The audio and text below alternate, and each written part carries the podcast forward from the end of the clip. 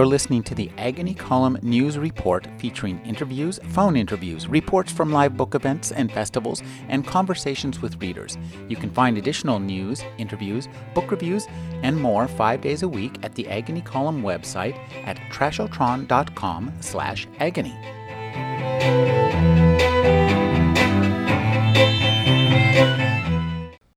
The genetic engineering of our food may well be the most profound alteration in our diet since the advent of agriculture 10,000 years ago. In the past, our ancestors selected from naturally occurring variations to gradually transform wild plants into food crops more suitable for the human populations. Seeds were then seen as the common heritage of humanity and generally available for saving, storage, and dissemination. But now, a handful of transnational companies have used relatively crude biotechnology techniques to engineer foreign genetic material into many of our staple crops. Ignoring millennia of evolution and selective breeding, they've added, among other novel genetic material, viral, pesticidal, antibiotic resistant genes into every cell of these plants. In this way, new and potentially harmful substances never before seen in plants end up in our fields and in the foods we eat. These same corporations have also placed patents on these plants and the techniques used to transform them, giving them monopoly control of the seeds of the earth. Andrew Kimbrell is the founder and executive director of the Washington, D.C. based Center for Food Safety and the International Center for Technology Assessment. He edited Fatal Harvest, The Tragedy of Industrial Agriculture, and The Green Lifestyle Handbook. His new book is Your Right to Know Genetic Engineering and the Secret Changes in Your Food. Welcome to the program, Andrew. Glad to be here.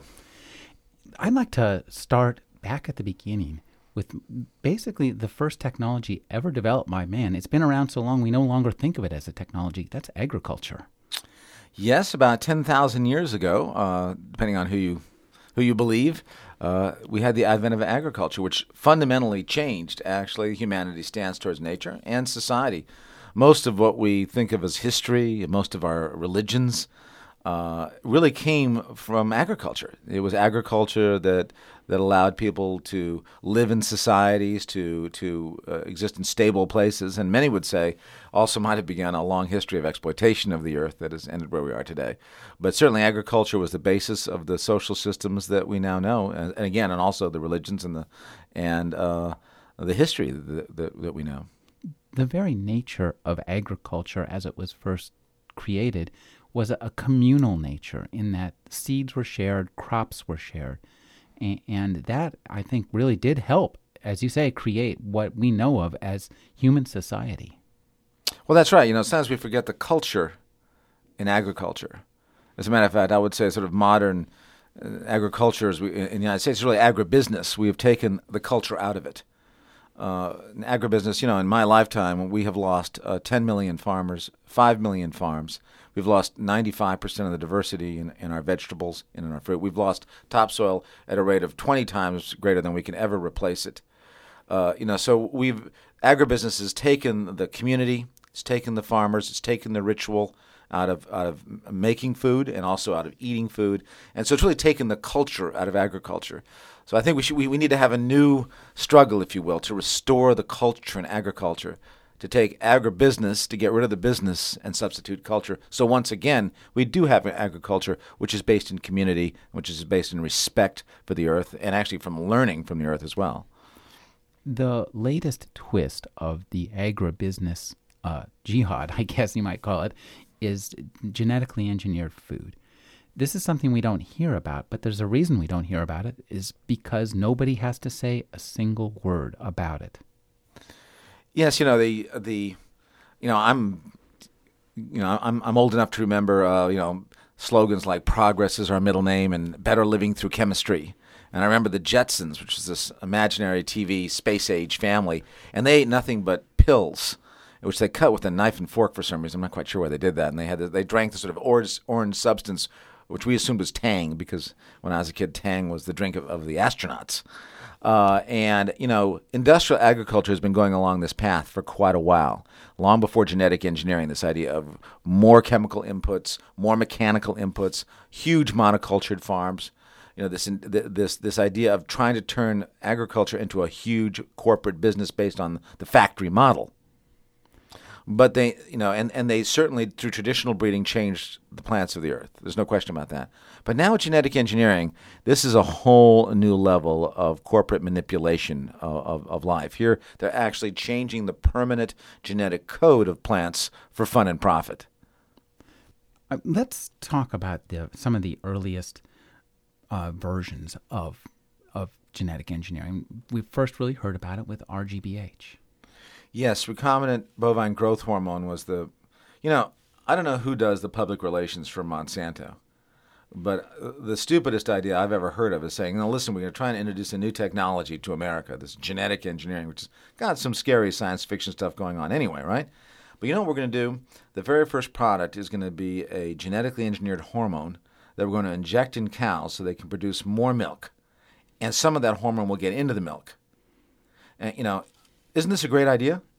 I mean, I mean, milk. I mean, you know, we know there's some problems with milk, but the, the general public impression of milk is that it's pure, that we have this pure milk. You know, the milk is something you don't tamper with.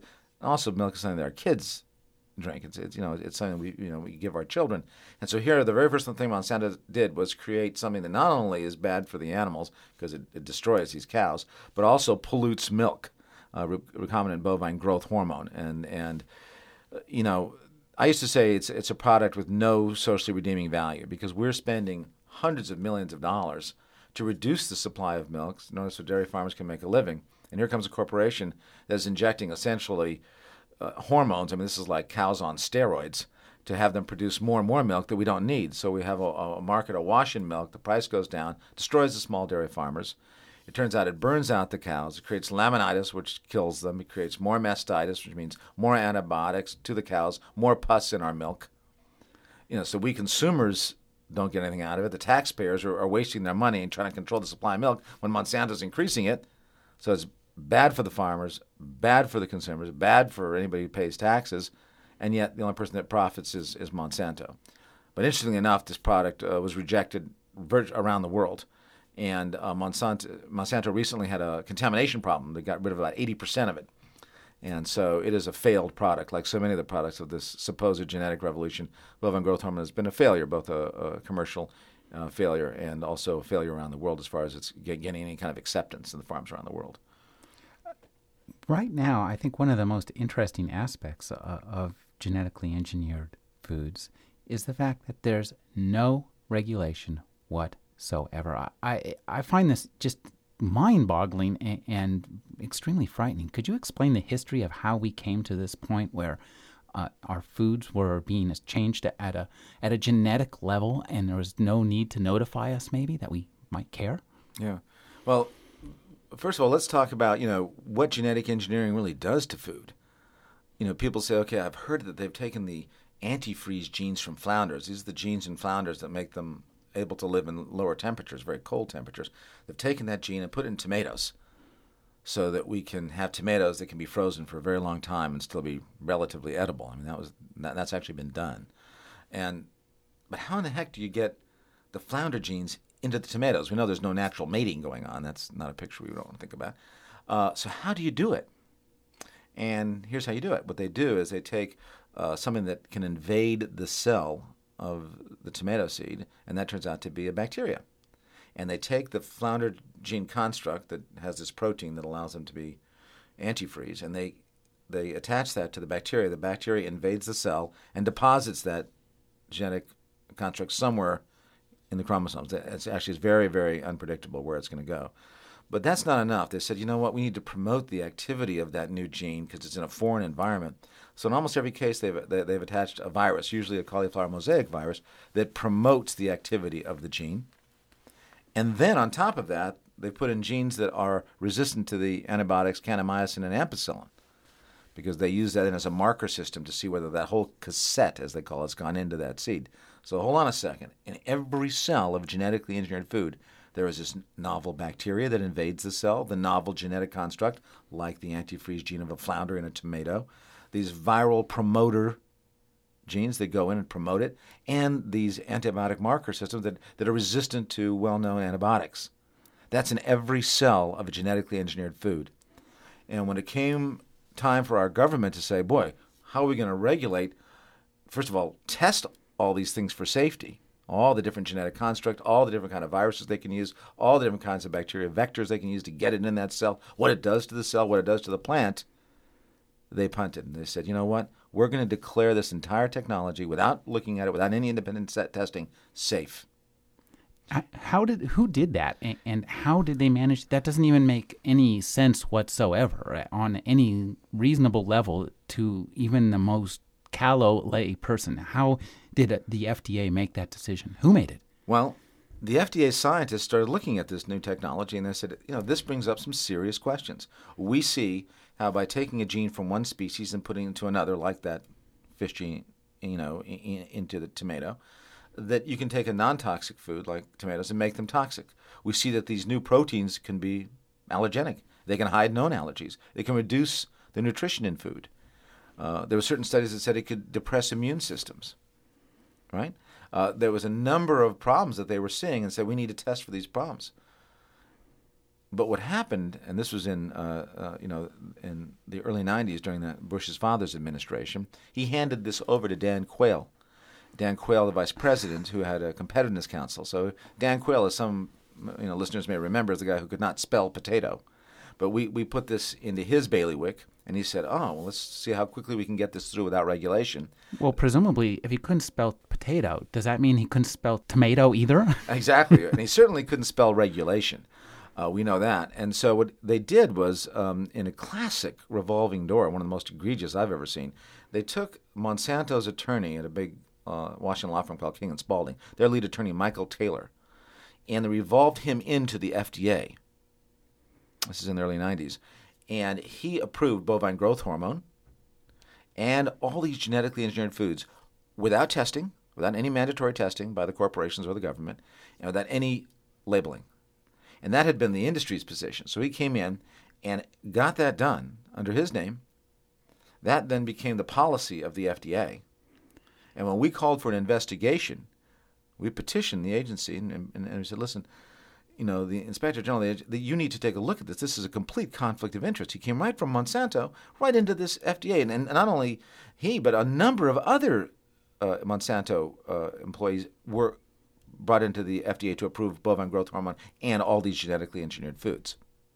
And he then, after that investigation started, he was revolved into the USDA.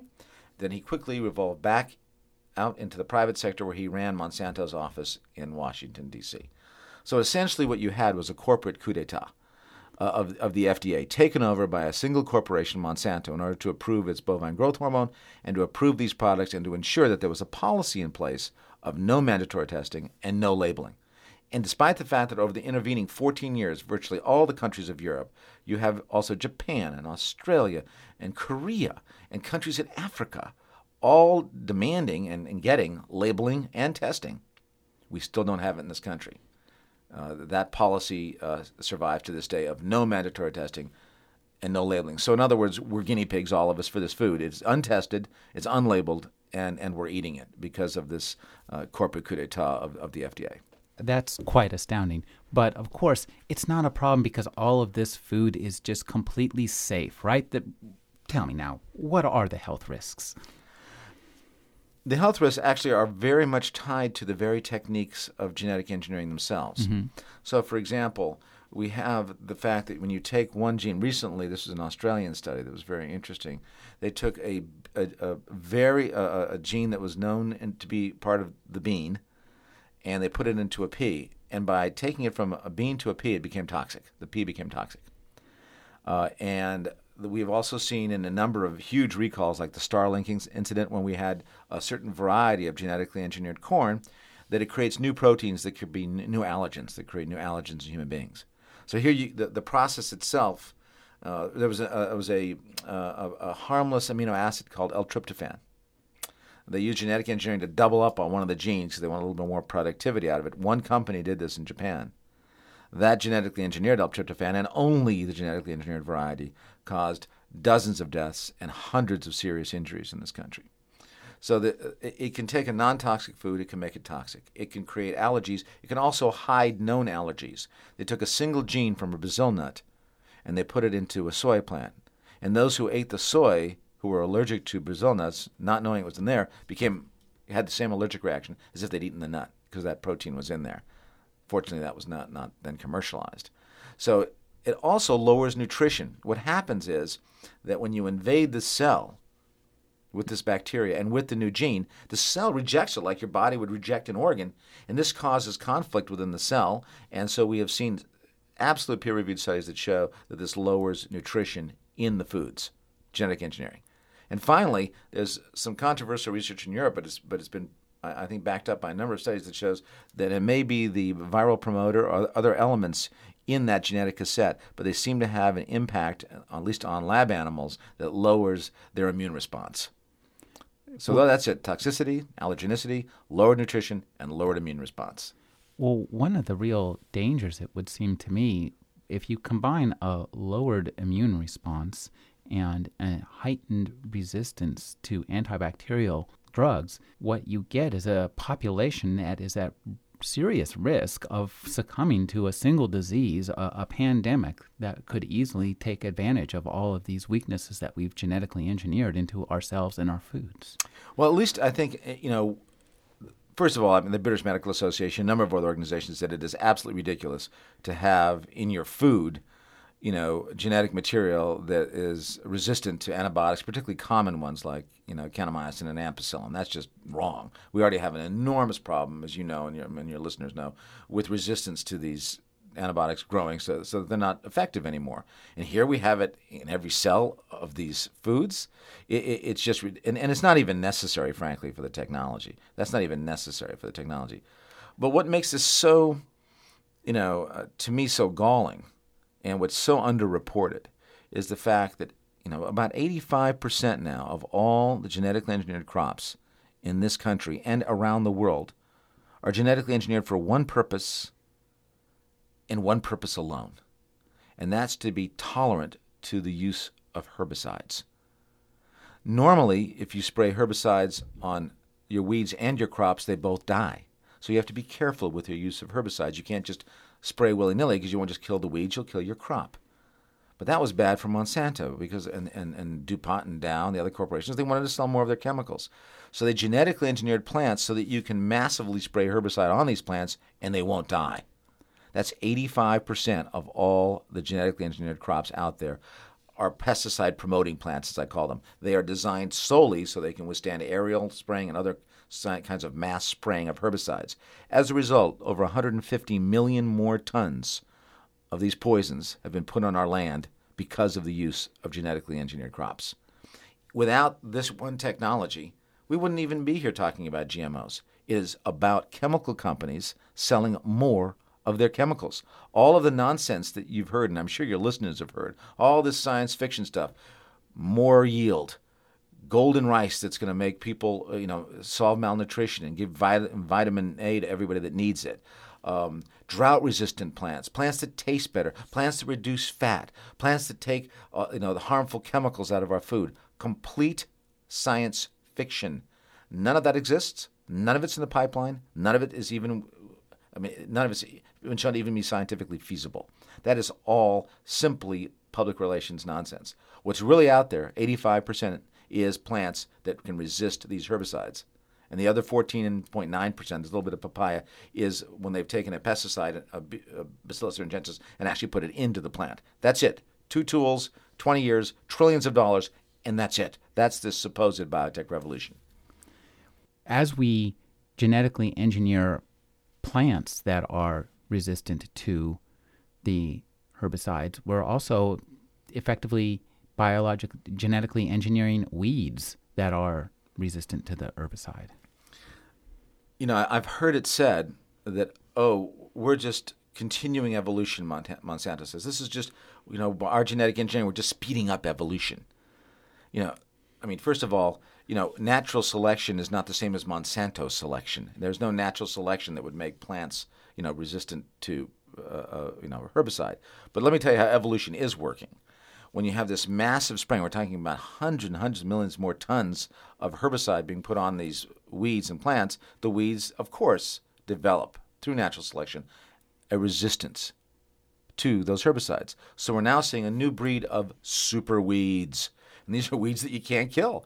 They, they've seen so much of these herbicides because of genetic engineering crops that you, they can't find herbicides now that are virulent enough to kill them. And Monsanto's even ratcheting up the virulence of the kind of herbicide. It used to be Roundup. Now it's 10 or 15 other kinds of herbicides that they're all saying we've got to use these on these superweeds. But that's not the only thing that's creating superweeds.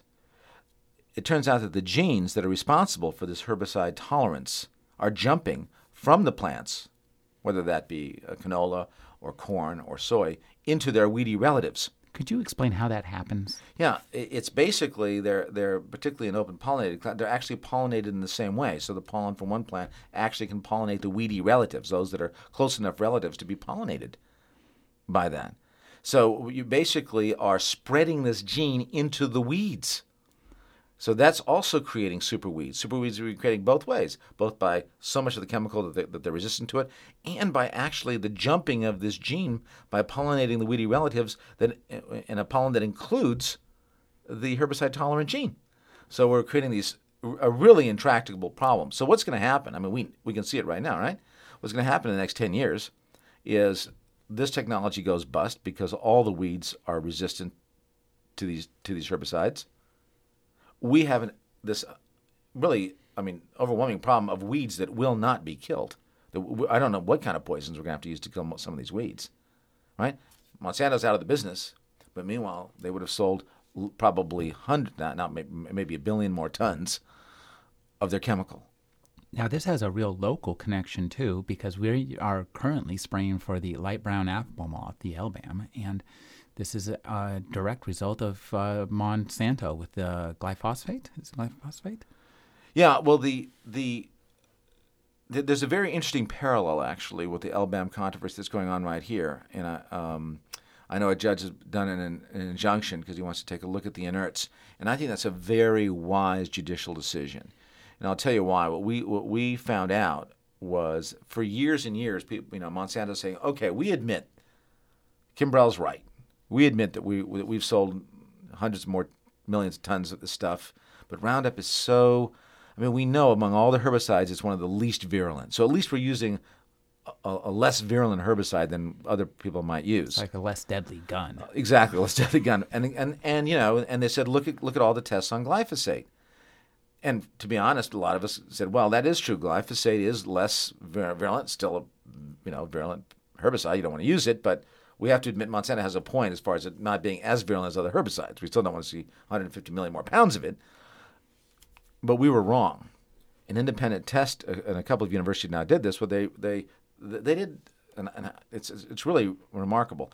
They took a a, a group of um, immature frogs, tadpoles, and they poured glyphosate into this, and then they did some actual tests in ponds uh, on the campus, and nothing happened. Tadpoles were fine.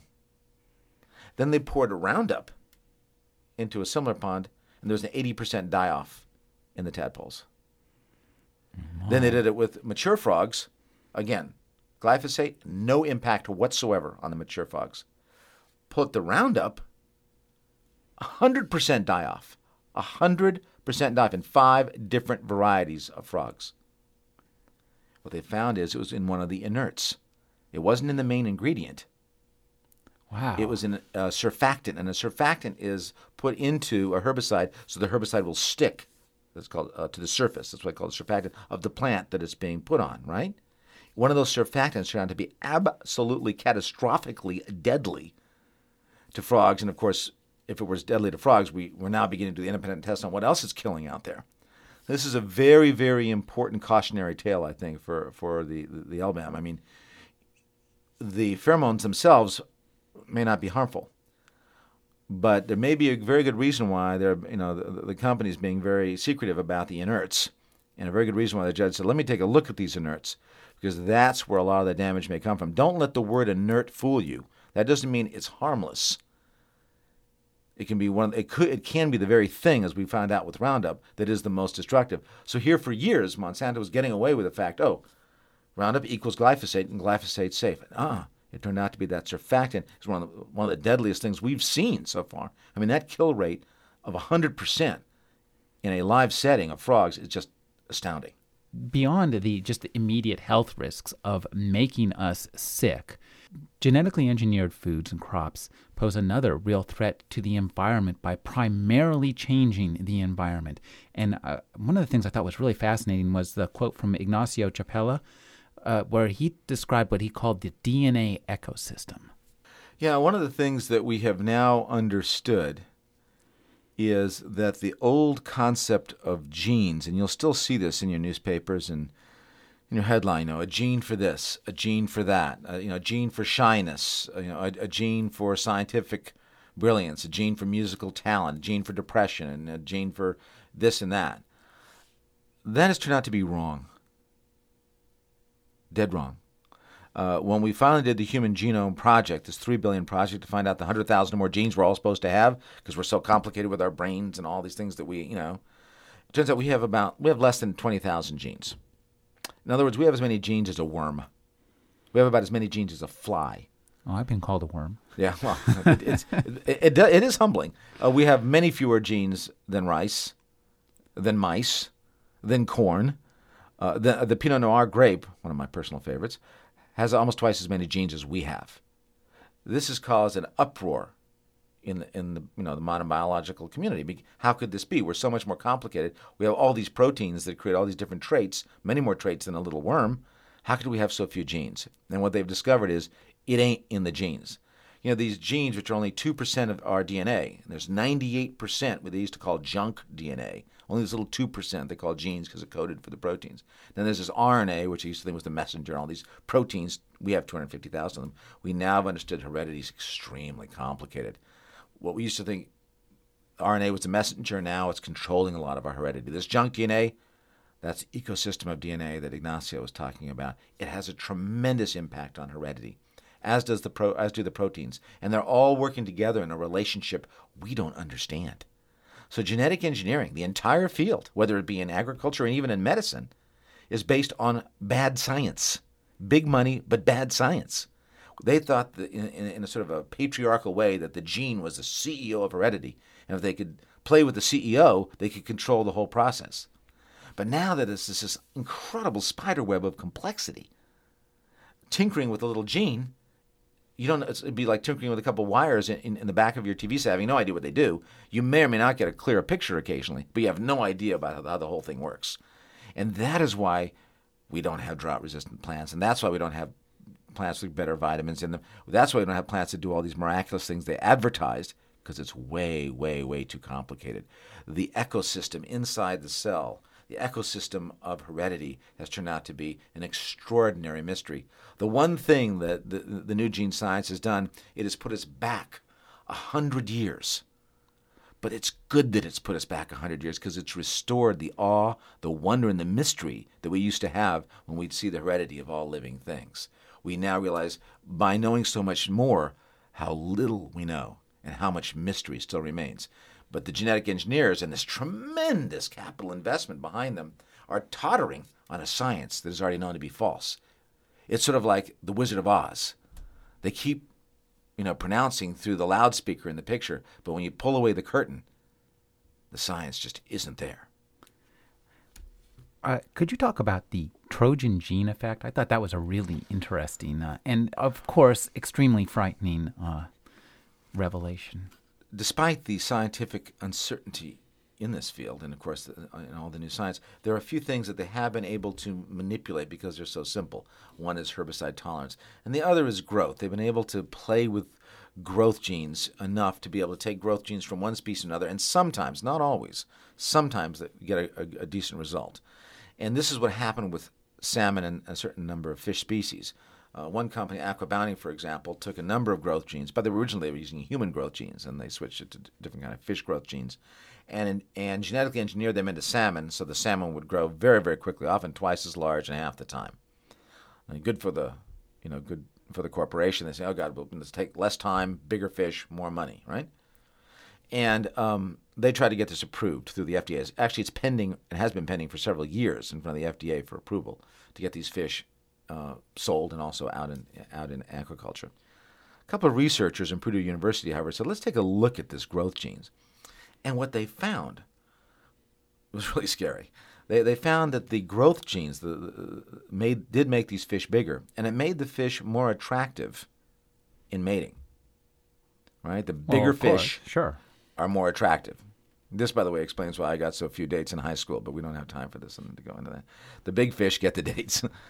But because of the ignorance that we have about how DNA works, how heredity works, the physiological problems in the offspring caused one third greater death in the offspring.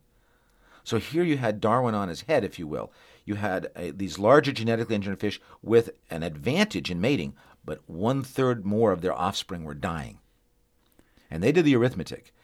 If you released 60, intentionally or unintentionally, and this happens in aquaculture all the time, escapes, 60, only 60 of these genetically engineered fish into a native population of 60,000, you would have complete extinction of that native salmon population within 20 years. Complete extinction. And remember, this is biological pollution. Once those 60 fish escape into the bay or escape in the river, you can't call them back. You can go, oops, we made a mistake here. Come back. Come back, little fish. No, once they're released, that terrible arithmetic of extinction starts and you cannot stop it. And they called it the Trojan gene effect because you put a gene into, like the Trojan horse, obviously, in the Iliad, right? That, you know, that fooled the Trojans and, and led to their destruction. You put a gene in that you think's doing something good, making it grow bigger. But we don't understand is that actually you've just given a death sentence to that species by genetic engin- genetically engineering it that way. the other problem is this that the these genes well there's a loss of diversity obviously this is a problem could you talk a little bit about the loss of diversity Oh, we already have. I mean, you know, in, in agriculture, we also we have this terrible loss of diversity because of hybridization of crops. Mm-hmm. We already have a huge monoculturing of, of, of the crops of the earth. We've lost about ninety five percent of our vegetable diversity in the United States because of you know our huge factory type farms. Uh, but genetic engineering further reduces that diversity. It limits um, literally, you know, 80 or 90 or uh, 95 percent of crop to a single genetically engineered variety, genetically engineered, for instance, for herbicide tolerance. So it takes our, what is already a monoculture crisis, a crisis in loss of diversity, and accelerates it many, many, many times. So you will now only have one uh, species out there, and whether it be corn or canola or cotton or wheat. And here's what makes it even to me more frightening, and, and this is totally unreported, and I don't know why. Since 2004, Monsanto has seen the writing on the wall. Europe has said no to genetically engineered crops. Africa has said no. Asia is saying no. More and more people saying no to genetically engineered crops, and, and even the courts now in this country, through the Center for Food Safety, our work and others, the courts are, have stopped some of these crops because they their contamination potential. So Monsanto, seeing this in 2004, when they realized they're going to be defeated in trying to introduce genetically engineered wheat, which they were, when they knew they were going to be defeated in bringing out these biopharmaceutical crops, these crops that have pharma- pharmaceuticals in them, which they were defeated. We were able to beat them on these things. They started massively buying up seed companies around the world. Monsanto is now the number one owner of seeds. It is the number one seed company, not genetically modified, just seed company around the world. They are gobbling up the germplasm, the seeds of the earth. They will be under their control, under their patented control. And then they will be able to decide which seeds go out, which seeds do not. They can genetically engineer some, use hybridization on others, put their Terminator technology in some. This is a technology which, which will cause these seeds to become sterile after one growing season, so the farmers have to keep coming back to Monsanto. If we had one company that was that was buying up all the oil of the world, if we had one company that was buying up all the water in the world, it'd be front page news. Monsanto is slowly moving from the GMO field, which they know is a failure, to the seed and the patenting of seed field, where they will actually own the vast majority of all the seeds of the earth. And they will be able to decide exactly what seeds go out and what seeds don't, having to do with their bottom line, not having to do with diversity. Going back to where we started talking at the beginning this is really the end of culture the end of agriculture taking the culture out of agriculture because agriculture began with the free sharing of seeds that you could give to somebody and they could grow their own crops. And that's what's really, you know, wherever I travel, I am so encouraged, whether it be in India, whether it be in Hawaii, I was just, you know, in, in, in, in, Europe, we've seen, we've seen this going on in Africa. More and more people are saying, you know what, we are saving our native seeds, our native germplasm. We are actually sharing, beginning seed co-ops, seed saving. It's going on in this country. It's going around the world. It is a revolution against the Monsantos of the world, saying we're not going to let you own those seeds. We're going to fight your patents. And this has been done successfully in in um, in Hawaii. Marvelous activists there when they found out that, that, that their university in Hawaii had patented the taro seed.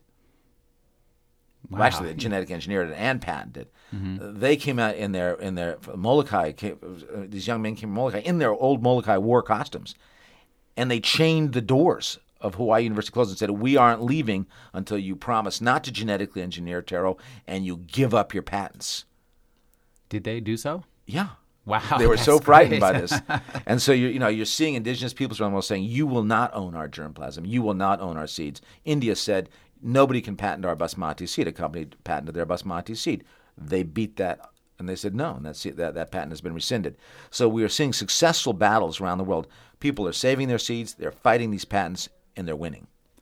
What we've been talking about is the third group of risks, the economic risks uh, of genetically engineered food, and, and one thing that struck me, I didn't realize this, that now farmers are having to sign technology use agreements with Monsanto. This is with regards to the seeds, correct?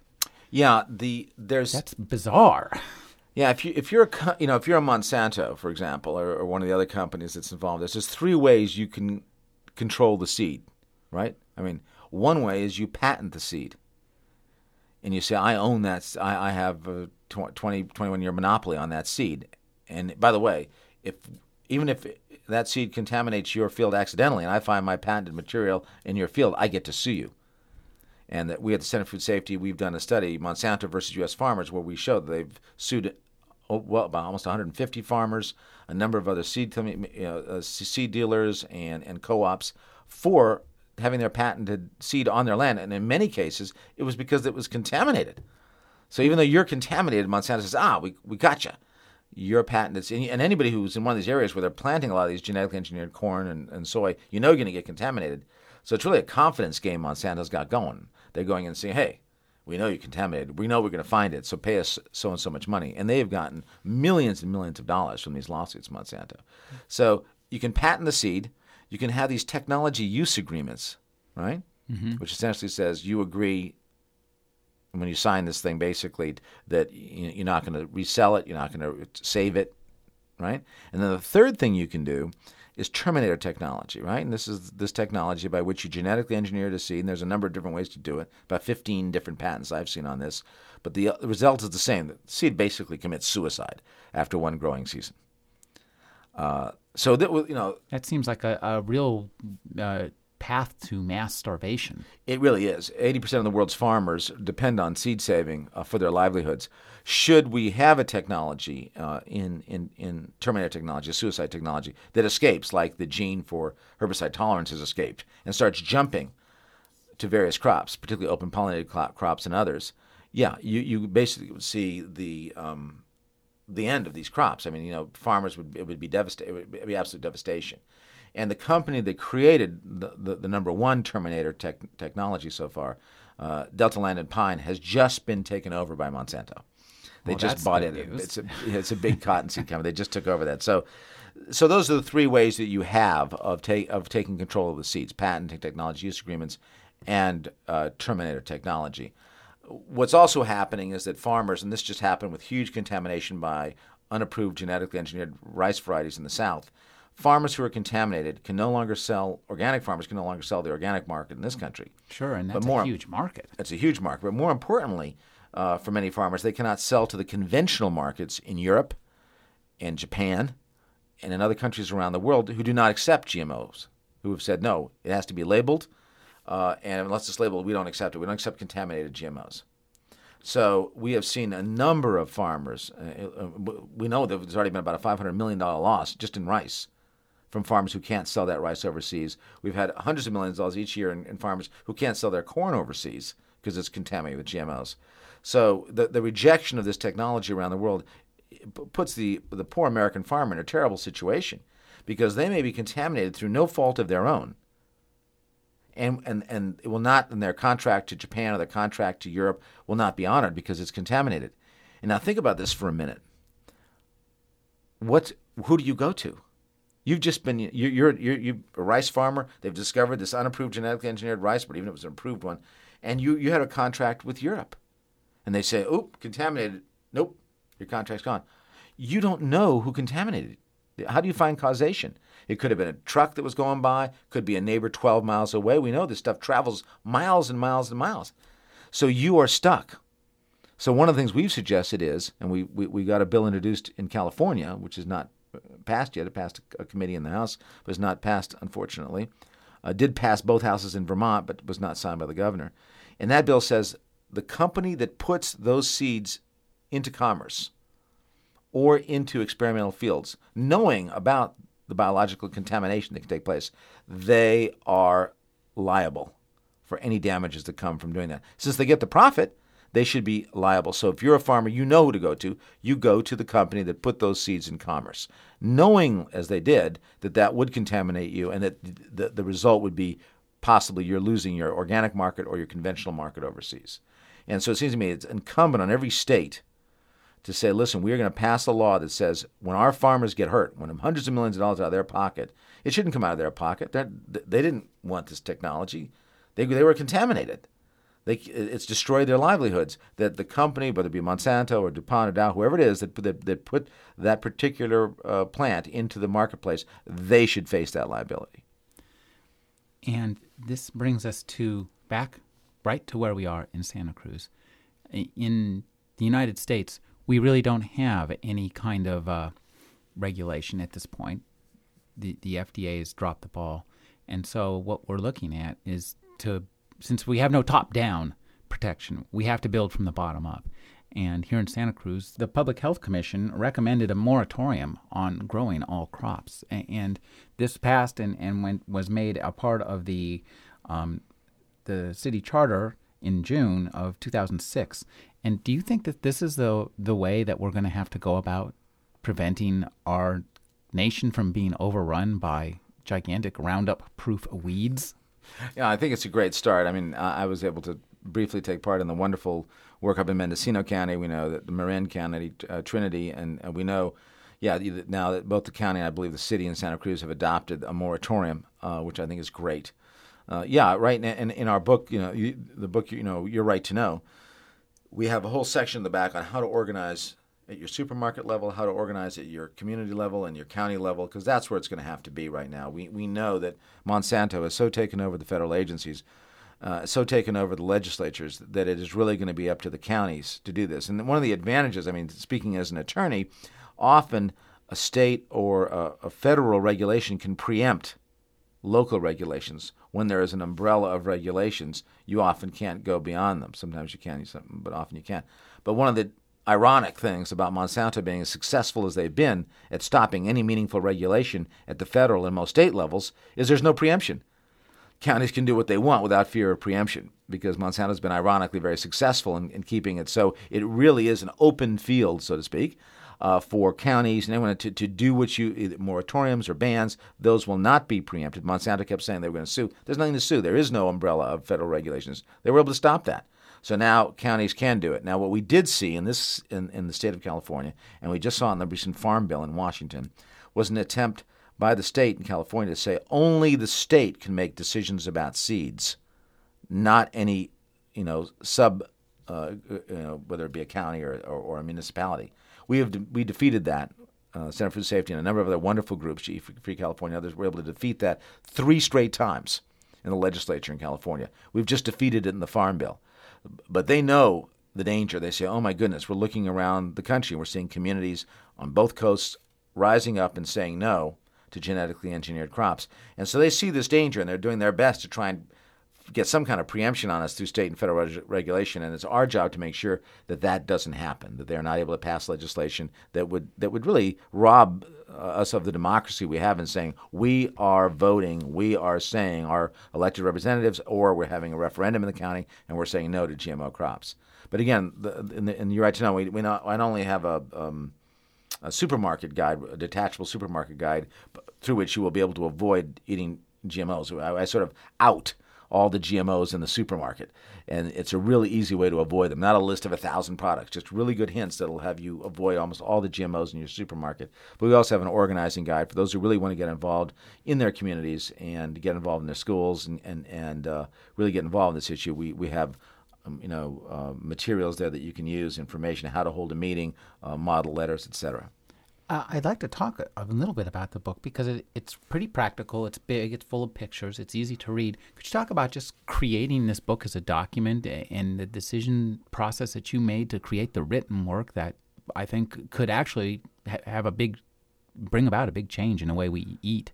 Yeah, you know, the idea with your, you know, the your right to know was to try and give back to, to the public what Monsanto had taken away through its coup d'état of the FDA, saying, you know, okay, it's not labeled and it's not tested. So you're in the dark. You're eating in the dark. You don't know where these GMOs are. You don't know what they can do to you. You don't know what they're doing out there. You don't know how, how ethically can you behave. So what we've done is say, here's the information. It's footnoted. Here's the information on the health effects. Here's the information on the environmental impacts. Here's what it's doing to farmers. Here's what it means. Here's what's going on around the world. Here's how it happened. Here's the, the, the revolving door and the corporate takeover. That, that you know. Here, so we give you the whole story uh, and show the, the real dangers it represents, the fundamental dangers, not just to, to us and the environment, but also to species extinction, some of the things that we've talked about. And then we say, okay, now what can you do about it? Because it doesn't help just to get the news, bad news. Oh my God, here, here it is. Here. What do you can do about it? And as I said, that's the great thing. There's a detachable shopper's guide that you can take right out of the book and take to your supermarket. It's a small, little pocket sized. And if you follow the easy hints, and I designed that you know, I don't mean I made the actual design, but I designed the, the, the what's in it, the mm-hmm. content, because I hate those shopping guides that have a zillion products. You know, Heinz this and Pillsbury this, and you just you know it's exhausting. So I said, I, you know, I want a shopper's guide for dummies, but still allow you to avoid GMOs. So I, there's just simple hints that if you follow, you'll avoid GMOs completely in your supermarket. And it's it's a small, very very easily accessible shopper's guide. But as I was saying, we, did, we didn't want to just stop there because we knew people wanted to get involved. And right now, it is local democracy that's, that, that is the big movement on GMOs. It's happening in the counties, it's happening in the cities, it's even ha- happening at the state level. And so we, we have a whole organizer's guide in the book as well. So hopefully, it tells you everything you need to know and some stuff you didn't want to know about GMOs. But it also says here's how you can avoid it for you and your family with this easy guide. And then here's how you can organize in, in, in, in, in your local community to, to to really be one of those like Santa Cruz has and like in, uh, Mendocino and so many others on the, on the in Vermont and Massachusetts saying no, we're saying no to GMOs. We've been speaking with Andrew Kimbrell. His new book is Your Right to Know Genetic Engineering and the Secret Changes in Your Food. Thank you for joining me, Andrew. Uh, really, my pleasure.